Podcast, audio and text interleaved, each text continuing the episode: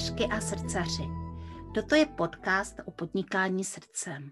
Jmenuji se Jana Janová, jsem rebelská koučka a mou srdeční záležitostí je vnášet do vašeho podnikání radost, lehkost a úspěch. Najdete mne na www.janajanova.cz.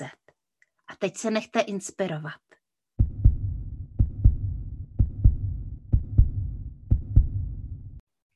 Dobré ráno, dobré odpoledne, dobrý večer, posluchači, posluchačky podcastu Srdeční záležitosti. Vítám vás u dalšího dílu. A do tohoto dílu jsem si pozvala Aničku Pírovou, copywriterku a ženu, která pomáhá jiným ženám, online podnikatelkám s biznesem. Ahoj Aničko. Ahoj Jani, moc děkuji za pozvání. Hele, řekla jsem to správně, anebo je k tomu ještě potřeba něco dodat? Jo, děkuju. Ne, řekla jsi to úplně krásně. A já teda o sobě říkám, že jsem copywriterka a podporovatelka víry v intuici a sebe sama. A to je vlastně taková věta, která opravdu sedí na úplně všechno, co já dělám. Mhm. Hele, jak jsi k tomu vlastně došla, že jsi podporovatelka víry v intuici? Já s intuicí hodně pracuju a vlastně taky podporuju tady tuhle cestu intuitivní, že cítíme, co máme dělat, anebo se to učíme cítit. A jak jsi k tomu došla ty? No, asi to nebylo žádný jako zlomový okamžik. Já jsem to tak měla v životě vždycky nějak nastavený. Možná to souvisí i s tím, že když mě bylo, 11, 12, 13, netuším, tak mě mamka vzala na zasvěcení do rejky. Nejdřív jedničku, pak jsme šli ještě do dvojky. A myslím si, že možná tam nastal nějaký zlomový okamžik, že možná i tím, že jsem jako přestávala být to dítě a začínala být taková ta mladá žena. Mm-hmm. Ale vím, že od té doby jakoby jsem vždycky šla po té intuici, že prostě dokud mě něco jakoby vnitřně necvrnklo, že mám něco udělat nebo něco změnit, tak jsem jakoby jela pořád v tom svým. Mm-hmm. A tam, kde mě to třeba něco nesedělo, tak prostě poslouchala jsem ten svůj vnitřní hlas, tu svoji intuici a vždycky se mi to vyplatilo. I třeba v tu chvíli mi to nepřišlo úplně jakoby, nebo třeba to šlo proti proudu nějaký to mý rozhodnutí, mm-hmm. že to nebylo třeba tak standardní. Ale prostě časem se ukázalo, že ta moje intuice je správná a vždycky jsem za to byla pak neskutečně ráda, že jsem na ní dala a že mě prostě vedla v životě tím správným směrem. Takže proto ta intuice je pro mě moc důležitá. Mm-hmm. Hele, to je super. Vůbec jsem netušila, že si my dneska budeme povídat i o intuici. A zeptám se tě klasicky, co je tvoje srdeční záležitost? Klasická otázka. Mm-hmm. Moje srdeční záležitost je psaní. Já jsem copywriterka, ale zároveň i ta podporovatelka víry v intuici a sebe sama. A to znamená, že ráda podporuji i ty ženy, aby poslouchali tu svoji intuici, případně když je to někam táhne tady ve smyslu pracovním, tak aby našli v sobě tu odvahu a vykročili třeba z toho zaměstnání, z toho systému a dali se na tu svoji cestu, na to, kam je to opravdu táhne.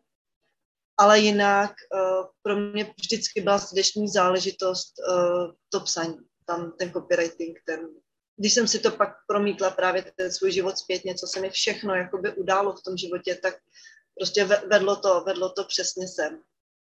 Mm-hmm. Hele, a jak se to vlastně projeví v životě dítěte? Ráda si třeba psala slohovky, nebo si psala deník, nebo si psala už jako malá nějaké knížky. Já třeba, když jsem byla malá, tak od malička jsem prostě skládala básně. Ať už na začátku prostě nějaký říkánky, pak inspirovaná třeba i nějakými moderními básníky, tak jsem se hodně zabývala třeba surrealismem a magičnem a vlastně to tam pořád bylo. A jak jsi to měla ty v dětství? Mm-hmm. Jo, mě moc bavilo psát slohovky. Já jsem hodně četla, opravdu jsem se zbalila třeba a z domu jako teenager a šla jsem prostě na půlku odpoledne si sednout na louku, kde jako nikdo nebyl a tam jsem ho strávila prostě na sluníčku s knížkou. A přesně mě bavily básničky. Dneska už teda nějak jsem tohle pozapomněla a teď jsi mi to úplně připomněla, že dřív jsem jich napsala opravdu hodně a možná bych se k tomu mohla vrátit. Ale jo, psala jsem hodně básničky a slohovky ve škole, ty mě vždycky bavily a i jsem si třeba vymýšlela takový jakoby svoje příběhy, ale nikdy jsem to nedotáhla tak, abych třeba vydala nějakou knihu nebo ani deníček jsem si nepsala. To jsem měla pár pokusů, kdy jsem to jako zkoušela, ale já jsem prostě u toho nevydržela dělat to pravidelně. Vydržela jsem to třeba měsíc a pak jako to šlo pryč. Ale jo, jako by to psaní, já moc miluju psaní rukou, protože to je prostě taková přirozenost, jako sice ve škole to opravdu všichni jako do nás drtějí, každý den tam píšem, ale já jsem prostě moc ráda psala, všechny sešity jsem si psala ručně, když jsem někde chyběla, tak jsem si třeba přepisovala ručně i materiály, které jsme dostali třeba vytištěný, protože vím, že to psaní rukou, jako si to samozřejmě líp zapamatuju, všechno se mi z toho pak učí. Maturitní otázky jsem si vypracovávala ručně, takže to bylo jako neskutečné množství času, ale to psaní mě vždycky bavilo a vždycky jsem v tom viděla ohromný smysl. Mm-hmm. Já teďka vzpomínám na ty svoje mladý léta, jak jsem to dělala já a já vlastně jsem nikdy nepsala.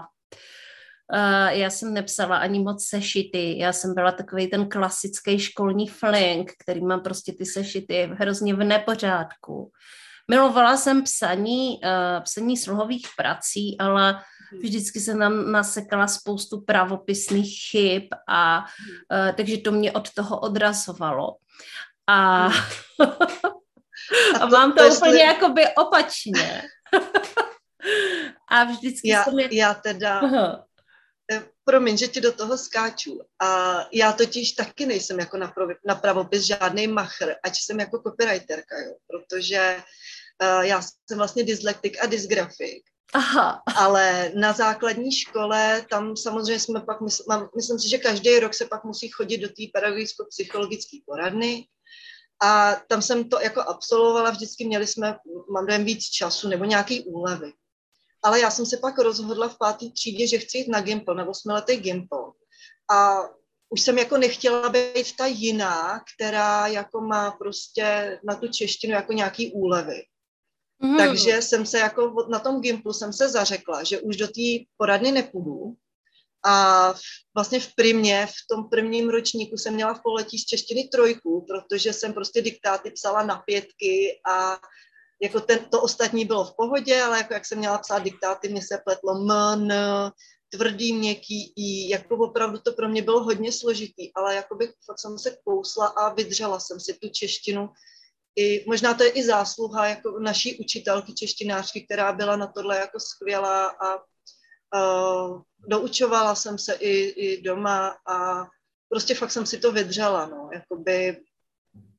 Mám do dneška korektorku na svoje texty, protože vím, že občas tam chyby udělám, ale už to nejsou íčka, jsou to třeba čárky, nebo už to nejsou tak velký pravopisné chyby, jako na tom. Mm-hmm. Mm-hmm. Hele, díky za to, protože to je možná takové povzbuzení a i pro naše posluchačky, posluchače, že člověk jako může dokázat i v tom oboru, kde na první pohled to vypadá, že to jako není úplně jeho silná stránka, že? Ale už na ten pohled druhý je tam něco, co táhne. Dobrá, hele, já vím, že ty máš takovej super climb, když děti spí, tak píšu. A jak tady tenhle climb vlastně vznikl? No vlastně úplně jako z té reality, protože já, když jsem začínala psát, tak jsem byla na rodičovský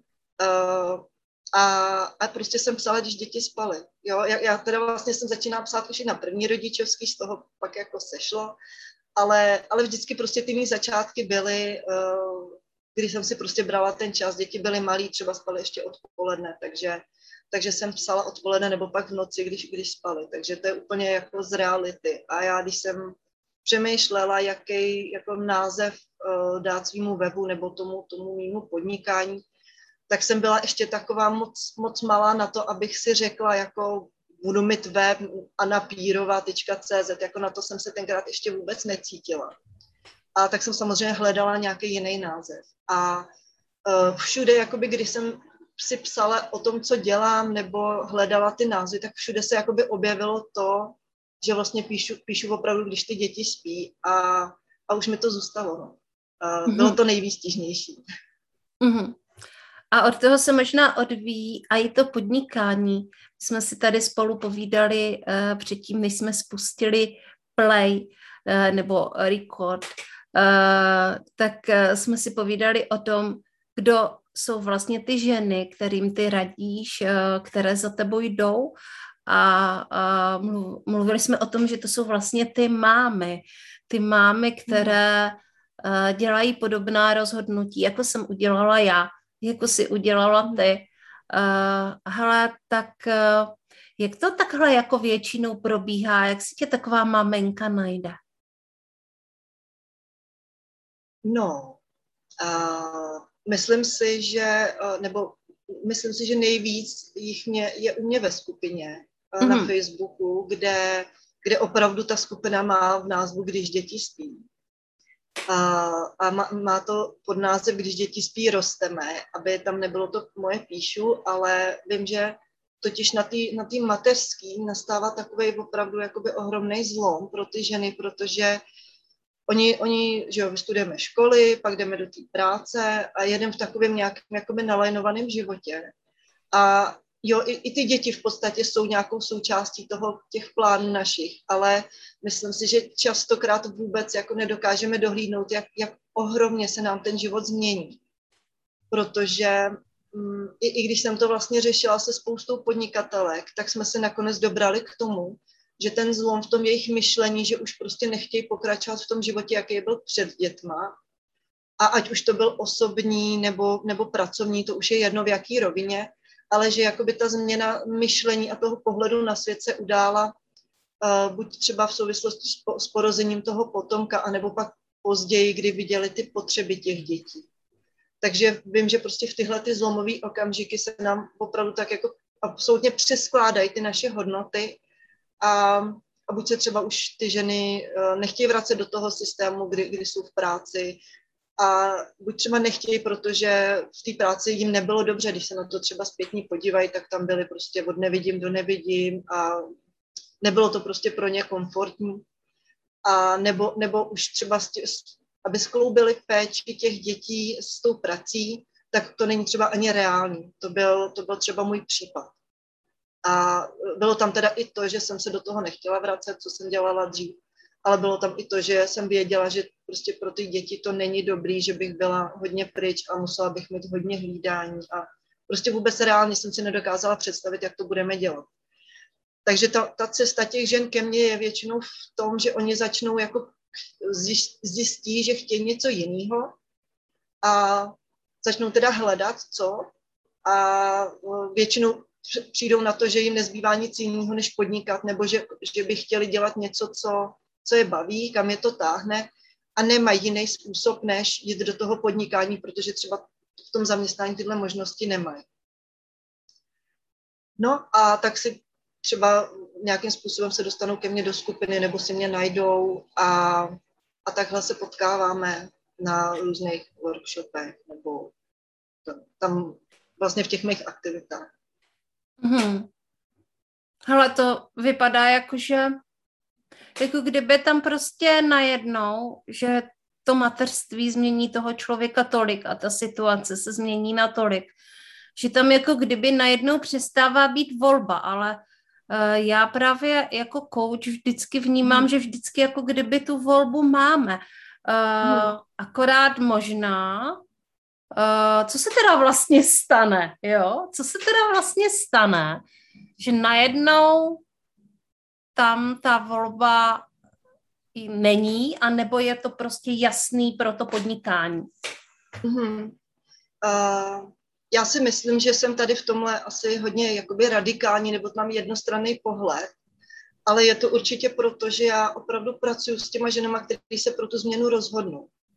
Ale vím, že je prostě neskutečný kvantum žen, který prostě jsou spokojení tak, jak ten život měli předtím a v klidu ho můžou vést i s těma dětma dál. A vyhovuje jim to, je to dobrý pro rodinu, je to dobrý prostě na všech těch jejich životních úrovních a jsou takhle spokojení, naprosto to respektuju a je úžasný, že to tak mají. Ale ke mně se právě dostanou jenom ty ženy, který už se nějakým způsobem rozhodly, že takhle to mít nechtějí. Že je to přesně ta jejich volba, že už prostě nechtějí to takhle mít dál, chtějí si jít za tím snem, seberou třeba i tu odvahu, a nebo se v tom jejich životě udá něco, co jim prostě ten směr ukáže. Mm-hmm. Takže určitě to nevnímám jako, že všichni jako s tím mateřstvím se musí úplně změnit, ale ke mně právě chodí ty ženy, které nějakou změnu si uvědomují a chtějí. Že vlastně tam už ta volba byla udělána a tyhle ženy, které udělaly tuhle volbu, jdou za tebou a ty jim můžeš pomoci. Hele, řekni mi, protože samozřejmě máme nějaké růžové brýle, když vstupujeme do online podnikání, které obě dvě docela řešíme. Já zase pomáhám ženám třeba jiným způsobem, nejsem takový odborník na ty technické věci, ale jako s čím se setkáváš, když vlastně jako přijde takový nováček do online podnikání žena, s čím se setkáváš, s jakýma přesvědčeníma, co si ta žena často myslí, co je takové obecné? Mm-hmm. Tak určitě to nejsou věci, nebo nesetkávám se často s tím, že by si mysleli, že jako začnou podnikat a za měsíc jako budou vydělávat neskutečné peníze. Většinou si naštěstí uvědomují to, že je to nějaká cesta. I když jsou ženy, které opravdu do toho podnikání skočí a vydělávají hned, ale oni už na to byli připraveni. Tyhle ty většinou ty mámy, které ke mně jdou, nebo ty ženy, které ke mně jdou, jsou v tom, že chtějí, že si to teprve jakoby uvědomějí, tu změnu v tom svém nastavení, a teprve se připravují v podstatě na to podnikání. Takže často ještě třeba ani nemají otevřený živnosťák, ale chtějí si připravit nějakou tu cestičku, až do toho skočí po hlavě, aby už to pro ně nebylo tak těžký. Takže ty přesvědčení třeba, který vídám často, jsou, nebo třeba to, co nečekají, je, že to bude tak třeba, že se budou muset učit tolik technických věcí, protože třeba v tom onlineu, ale i v tom podnikání obecně, a dneska vlastně všichni se stěhují i prostě do onlineu, tak musí se nějakým způsobem prezentovat, musí být nějakým způsobem aktivní, dávat o sobě pravidelně vědět. Už prostě dneska nefunguje to, že půjdou rozdají letáčky a všichni jako se k ním nahrnou. Takže musí se učit, jak s tím onlinem vůbec pracovat, jak v něm třeba přežít, nebo jak bych to, přežít je možná silný slovo, ale vím, že pro někoho to je opravdu o přežití, že pro někoho jako ten online je taková džungle. A jak si to svoje, myslím si, že nejtěžší pro ně je to podnikání si nastavit tak, aby nebylo jakoby na překážku té rodině, že aby splnilo ty jejich očekávání a nebylo to jenom jakoby v podstatě obdoba zaměstnání, kdy ale oni jsou sami sobě šéfem. Takže určitě potřebují disciplínu, aby si naplánovali nějaké kroky a opravdu je udělali, protože vědí, že bez nich to podnikání nebude fungovat. Musí o sobě teda dávat vědět nějakým způsobem marketingově. Určitě nečekají, že marketingově stráví tolik času. Třeba to může být 50/50, jo? Můžou tolik času, kolik stráví v práci, tolik času můžou strávit marketingem.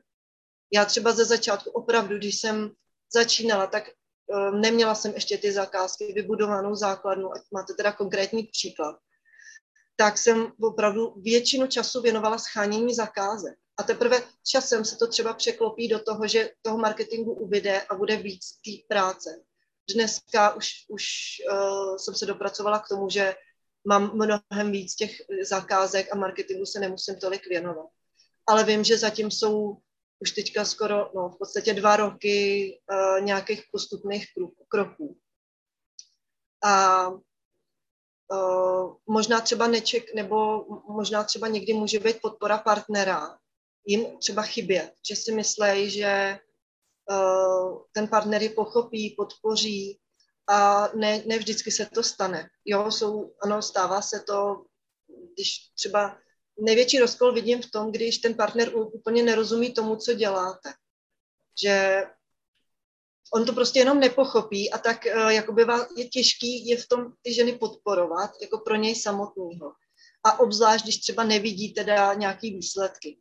Ale tady je to hodně o komunikaci, hodně o tom si to nějakým způsobem ustát, domluvit se na nějakým třeba postupu a nějakým způsobem tu situaci řešit i doma, aby prostě to podnikání nesemlelo pak jakoby i ten třeba partnerský vztah nebo tu celou rodinu, aby ta žena nezapomněla, že i když je třeba teďka nadšená, jako začíná s tím projektem, že jo, všechno jí to baví, má na to skvělý ohlasy, tak jenom, aby jako nezapomněla, že vedle toho podnikání je ta rodina, kvůli který to třeba podnikání vlastně rozjížděla, aby mohla být právě svobodnější, je trávit víc času s dětma, tak aby se to nezvrhlo k tomu, že to bude jako pak naopak. No, když máme to nadšení a jedeme v tom flow a třeba i když je potřeba pořádně zabrat, tak dá se u toho strávit hodiny a hodiny práce, kterou normální lidé vůbec jako neoznačí jako práci, že? Mm-hmm. To prostě je jako hraní si na počítači, hraní si na Facebooku, co pořád jako prostě máš s tím mobilem. Jo. To je přesně ono. Jo, jako možná to jsou jako zkušenosti i osobní zkušenosti. A přitom můj partner je vlastně tomuhle druhu podnikání nakloněn, podporuje mě. Sám pracuje jako IT odborník, sice teda jako normální zaměstnanec pro firmu, ale je mu to blízké, že někdo vlastně s těma technologiemi je v kontaktu docela často. Ale nakonec všechny dojdeme k tomu, že je potřeba si sám sobě nastavit určité hranice. Že tady je prostě práce, že to je práce, že je to nutné jako pojmout jako práci. Mm-hmm. A pak jsou tady jiné věci, kvůli kterým to děláme, abychom měli více času na děti, více času na manžela, více času na odpočinek, aby jsme skutečně mohli dělat to, co chceme. Není nutné si hnedka představovat podnikání z pláže, ale jo, prostě online se dá prostě podnikat ne na pláži, ale i u moře, prostě odkudkoliv. Má to svoje výhody, má to svoje prostě, je to úžasný, ale jsou tam jiný pasti, že? To jsou. A úplně jsem si teďka na jednu vzpomněla, kterou jsem vůbec neřekla, ale teď jsem ji připomněla tou situací, kterou si doma popisovala. Že ono to totiž ta spousta žen, když začíná právě podnikat, tak oni tomu neříkají práce nebo podnikání. Oni to berou jako brigádu nebo nějaký přivídělek k tomu rodičáku. Jenomže ve chvíli, kdy to byl vlastně i můj případ, v tom, když já jsem byla na tom prvním rodičáku, začala jsem psát, jakože brigáda, ale skončila jsem. A já jsem to totiž opravdu jakoby v té hlavě jsem to nepřehodila na to, že by to mohla být plnohodnotná práce. Ani jsem tomu vlastně nevěřila tenkrát. Já jsem si říkala, tak si něco přivydělám prostě k tomu rodičáku, ale šla jsem prostě na to špatně obecně a prostě jsem skončila a šla jsem do práce po konci toho rodičáku. Ale teďka vlastně podruhý už jsem tuhle chybu měla za sebou a už jsem ji nechtěla udělat znova, protože jsem jakoby si říkala, už prostě nechci to takhle mít, to zaměstnání bylo fakt náročné a jako hlavně psychicky, i když jsme měli super kolektiv. Ale už prostě jsem viděla, jak to s těma dětma jako nejde skloubit, nebo s tím jedním dítětem tenkrát. Takže já teďka od začátku jsem o tom podnikání už opravdu přemýšlela jako o podnikání, o něčem, co mě bude do budoucna živit. A začala jsem tomu i říkat opravdu, že pracuju, ne, že jako si tady něco přivydělávám, ale opravdu jsem tomu začala říkat práce. A ono to je, sice to teďka vypadá, že to je jenom jako jiný slovíčko, ale to slovo má úplně jako jiný rozměr, protože podle toho vy vlastně začnete to podnikání úplně jinak nastavovat. Začnete si dávat ceny, které odpovídají vašemu oboru a je jedno, jestli jste na rodičáku nebo prostě při zaměstnání začínáte, je to úplně jedno. Prostě vy chcete, aby vám to do budoucna vydělávalo a podle toho se začnete i chovat. Takže začnete dělat jiné ceny, jste ochotní třeba víc investovat do svého vzdělávání, uděláte si web, který není třeba na webnodu s doménou 3. úrovně, ale opravdu si koupíte svoji doménu. Jsou to takový malinkatý krůčky, které ale pak vedou k tomu, že vy opravdu můžete to podnikání začít stavět jako práci a plnohodnotné podnikání a ne jako brigádu, kterou máte prostě na nějakou přechodnou dobu. Což si myslím, že je jedna z velkých pastí právě těch začínajících podnikatelek, že oni třeba tomu nevěří a já tomu rozumím, já jsem si ze začátku taky nevěřila. Ale je potřeba se dívat v tom delším horizontu a stavět to tak, aby v budoucnu to opravdu mohlo být plnohodnotné povolání, plnohodnotné podnikání a vydělávat to ne peníze, který má zaměstnanec, protože ty nejsou často adekvátní tomu, co děláme, ale peníze, který má opravdu podnikatel, který ví, co dělá, má za sebou nějakou praxi a prostě vytvořili jste si tím ten život, o kterém teďka sníte. Hele, Aničko, ty jsi říkala, že vlastně v tomhle jedeš, frčíš 2 roky, že tak nějak jako já v online podnikání jsem taky 2 roky, já si myslím, že jsme možná společně dokonce jako byli v té 21, já si nejsem úplně jistá. Byla jsi v 21 u Jany? Byla, no.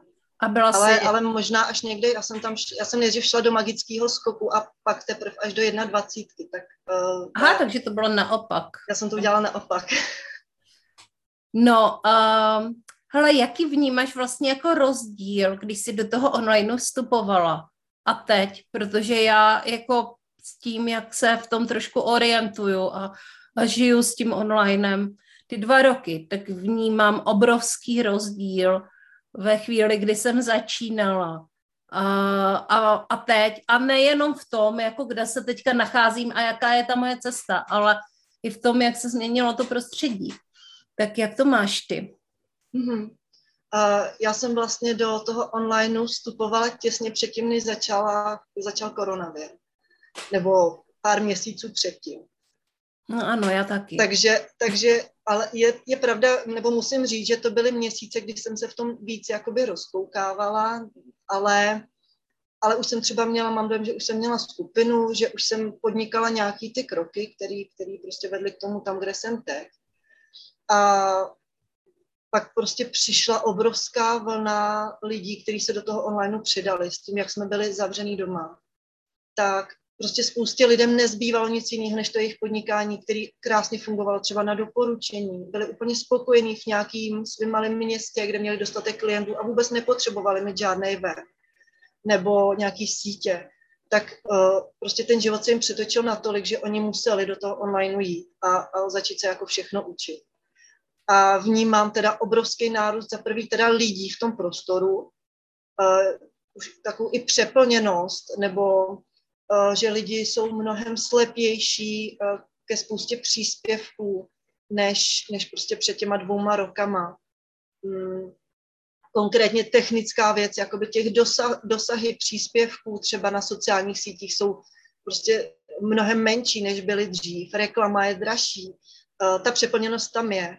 Ale vnímám i takový úskalí v tom, že najednou všichni si říkají, že jsou jako odborníci na něco, ale oni to třeba začali dělat až prostě s nějakým tím, že jim padlo třeba původní zaměstnání.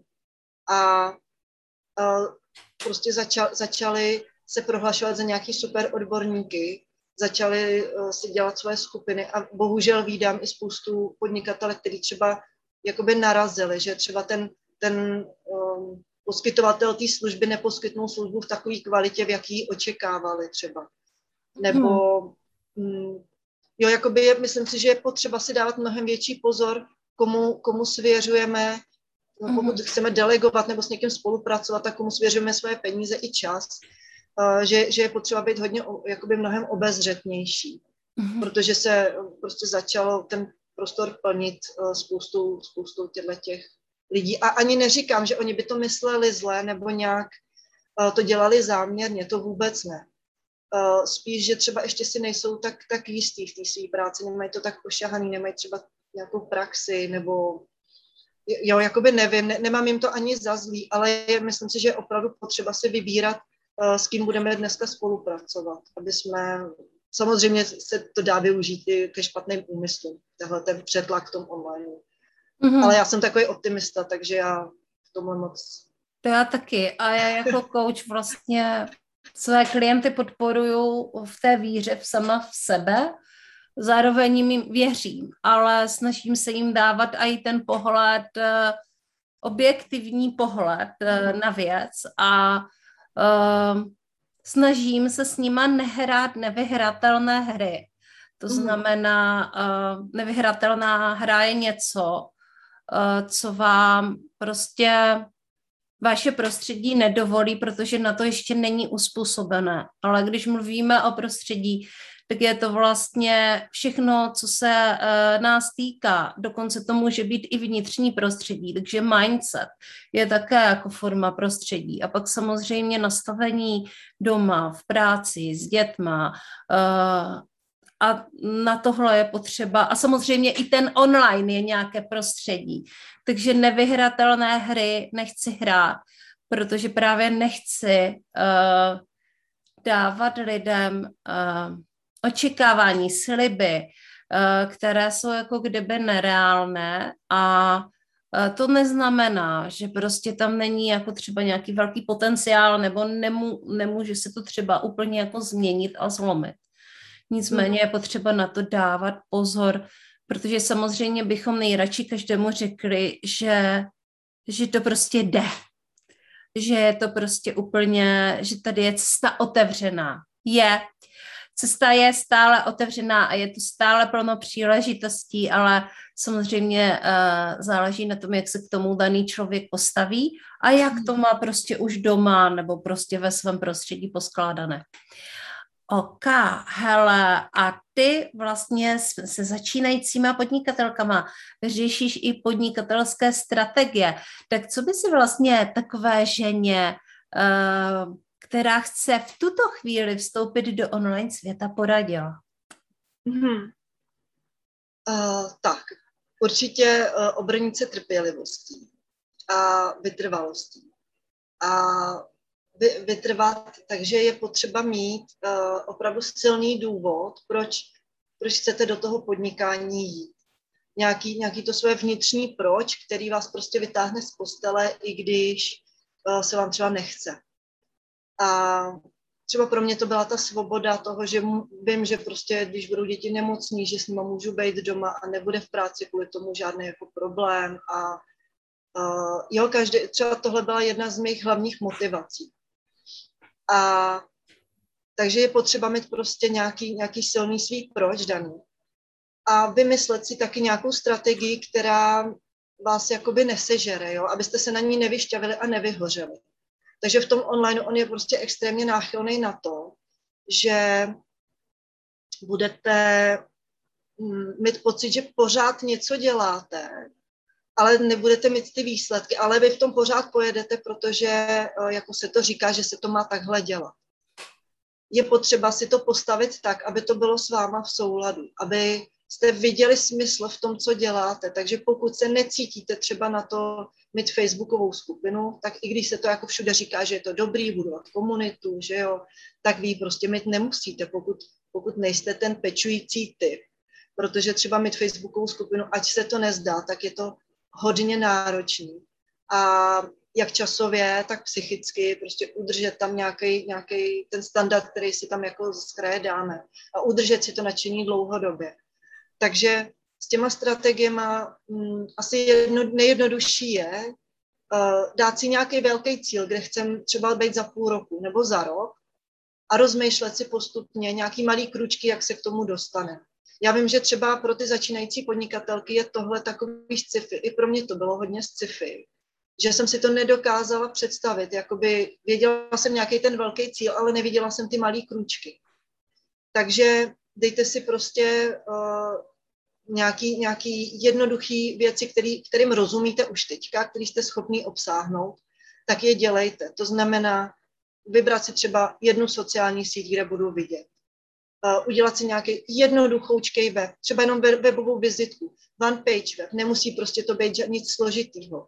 Vybrat si jednu službu, kterou budete nabízet, která bude to vaše hlavní, co táhne, budete na to mít skvělý klienty, krásné reference. Jo, začít malejma krůčkama. A ve chvíli, kdy si vybudujete třeba na nějakou pozici na té jedné sociální síti, zjistíte, že web už vám je malej, že potřebujete 2 stránky, 3 stránky, tak můžete začít růst a najednou uvidíte tu cestu k tomu velkému cíli. A začnete třeba přidávat další služby.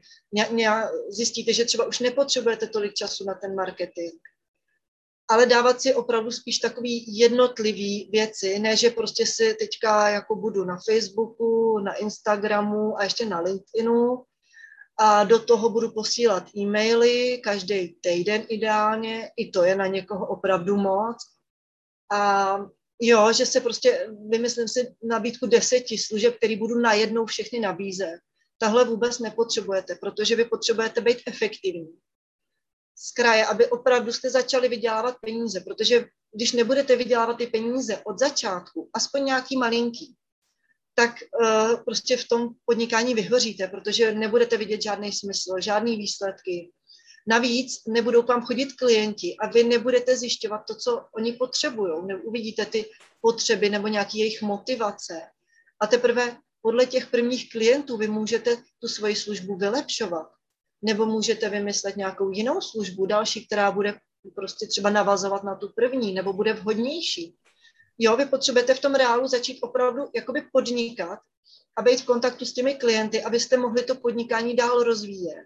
A rozvíjet ho jak podle sebe, aby vám v tom bylo dobře, ale rozvíjet ho i tak, i pro ty klienty, aby oni s váma třeba mohli jít dál. Takže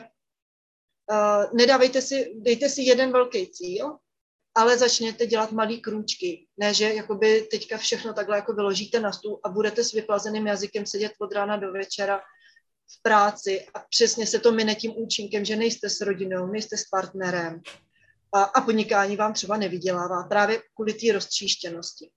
Mm-hmm. Takže určitě myslet na tu efektivitu a prodej. Jo, myslím si, že můžu jenom podepsat to, co teďka Anička řekla. A hele, Aničko, kdyby za tebou nějaká taková maminka, začínající podnikatelka, žena, která se už rozhodla, že chce prostě vstoupit do onlineu, nebo už v něm je, ale potřebovala by nějaké rady, ať už s psaním, anebo se strategií, jak to celý nakopnout, kde tě najde? Jo, tak určitě najde mě na mém webu, který se jmenuje kdyždětispí.cz, bez háčku, bez čárek, takže kdyždětispí.cz. Nebo může jít ke mně do skupiny na Facebooku, která se jmenuje opět Když děti spí, _ rosteme. A samozřejmě mi může napsat na e-mail, který najde v kontaktu na mém webu, nebo mi může klidně napsat do Messengeru. Já jsem otevřená těm přátelstvím i na Facebooku, i tomu osobnímu kontaktu. Já teda na těch jiných sociálních sítích moc nefunguju, takže pokud chcete mě kontaktovat přes sociální síť, tak určitě ten Facebook. A pokud nechcete jít přes sociální síť, tak pojďte ke mně na web.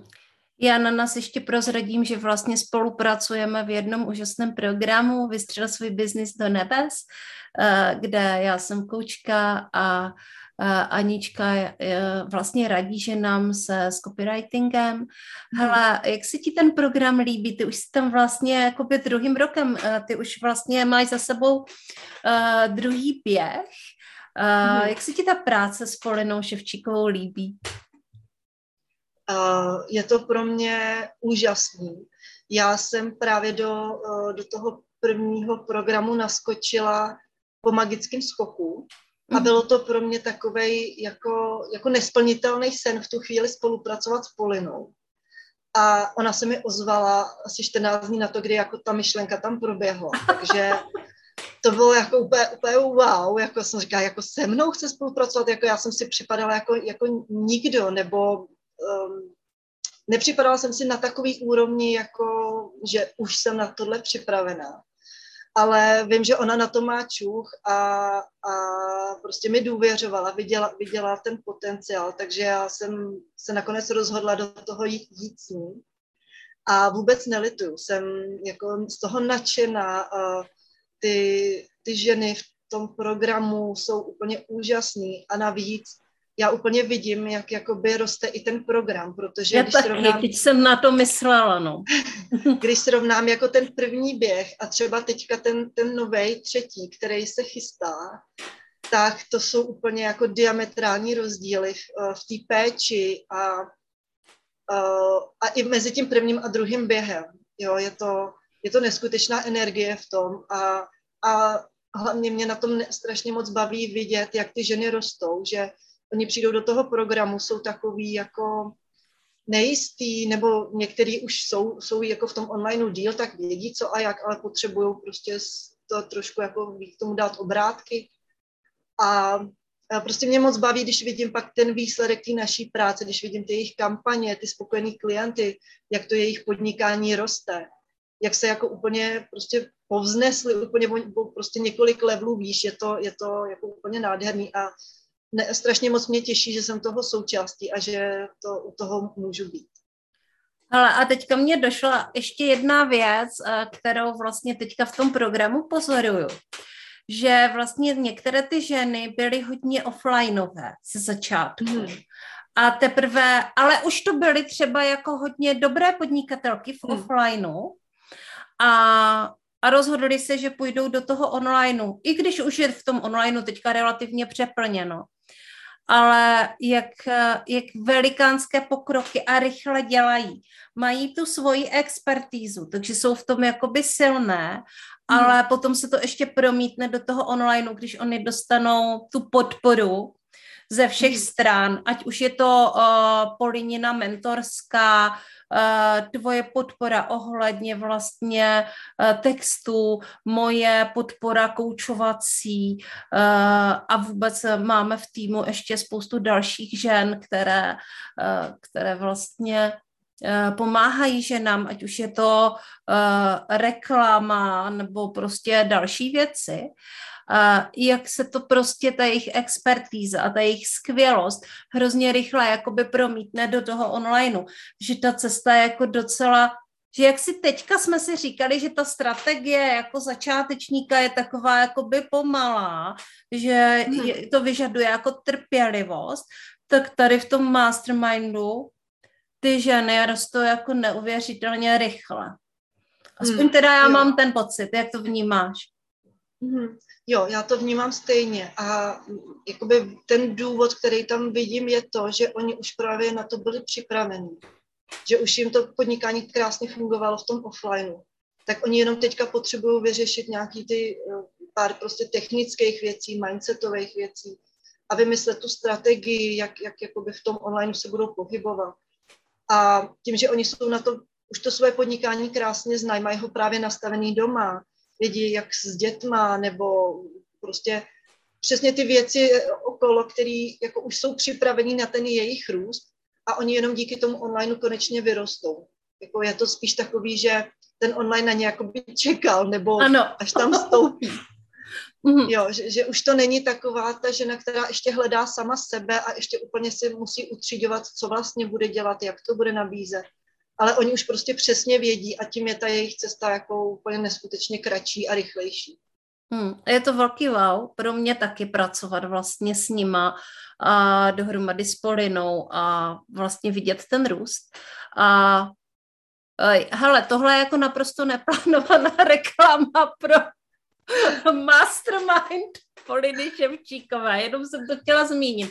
A tak jsem se u toho rozohnila. Ale když už to mám na jazyku, tak to prostě řeknu.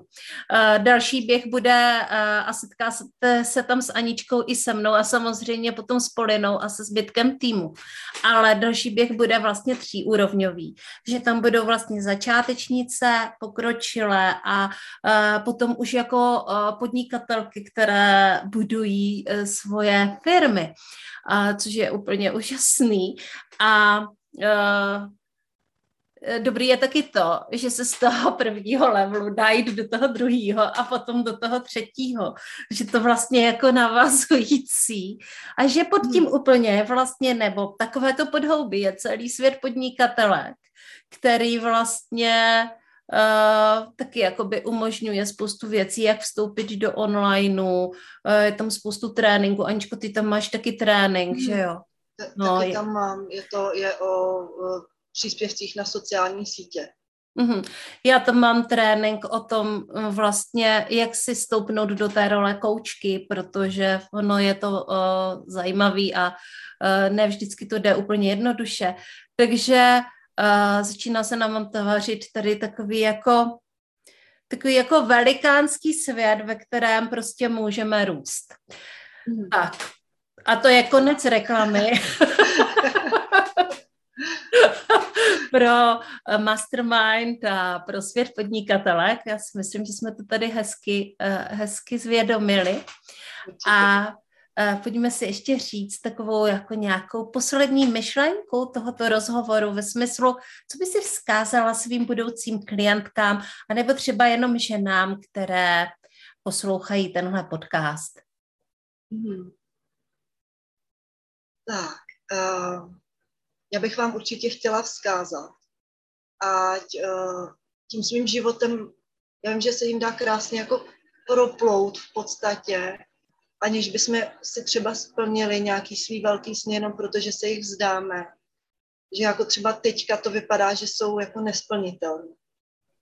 A chtěla bych jim říct, aby věřili sami sobě, aby věřili svý intuici a věřili tomu, že dokážou opravdu krásné a obrovské věci, jenom tím, že si začnou věřit, ale zároveň začnou i podnikat nějaké reálné kroky k tomu, aby si ty sny splnili. Protože když budeme jenom věřit a nic pro to neuděláme, tak se nic nestane. Ale ve chvíli, kdy si ujasníte opravdu tu vaši vizi a rozmyslíte si i, jaká cesta k tomu vede a budete ji dělat a je jedno, jestli to uděláte za měsíc ten krok, nebo to budete dělat každý den malinkatý krůčky, tak vy k tomu cíli stejně dojdete. A nebo ho třeba změníte, protože zjistíte, že ten váš cíl už není ten váš.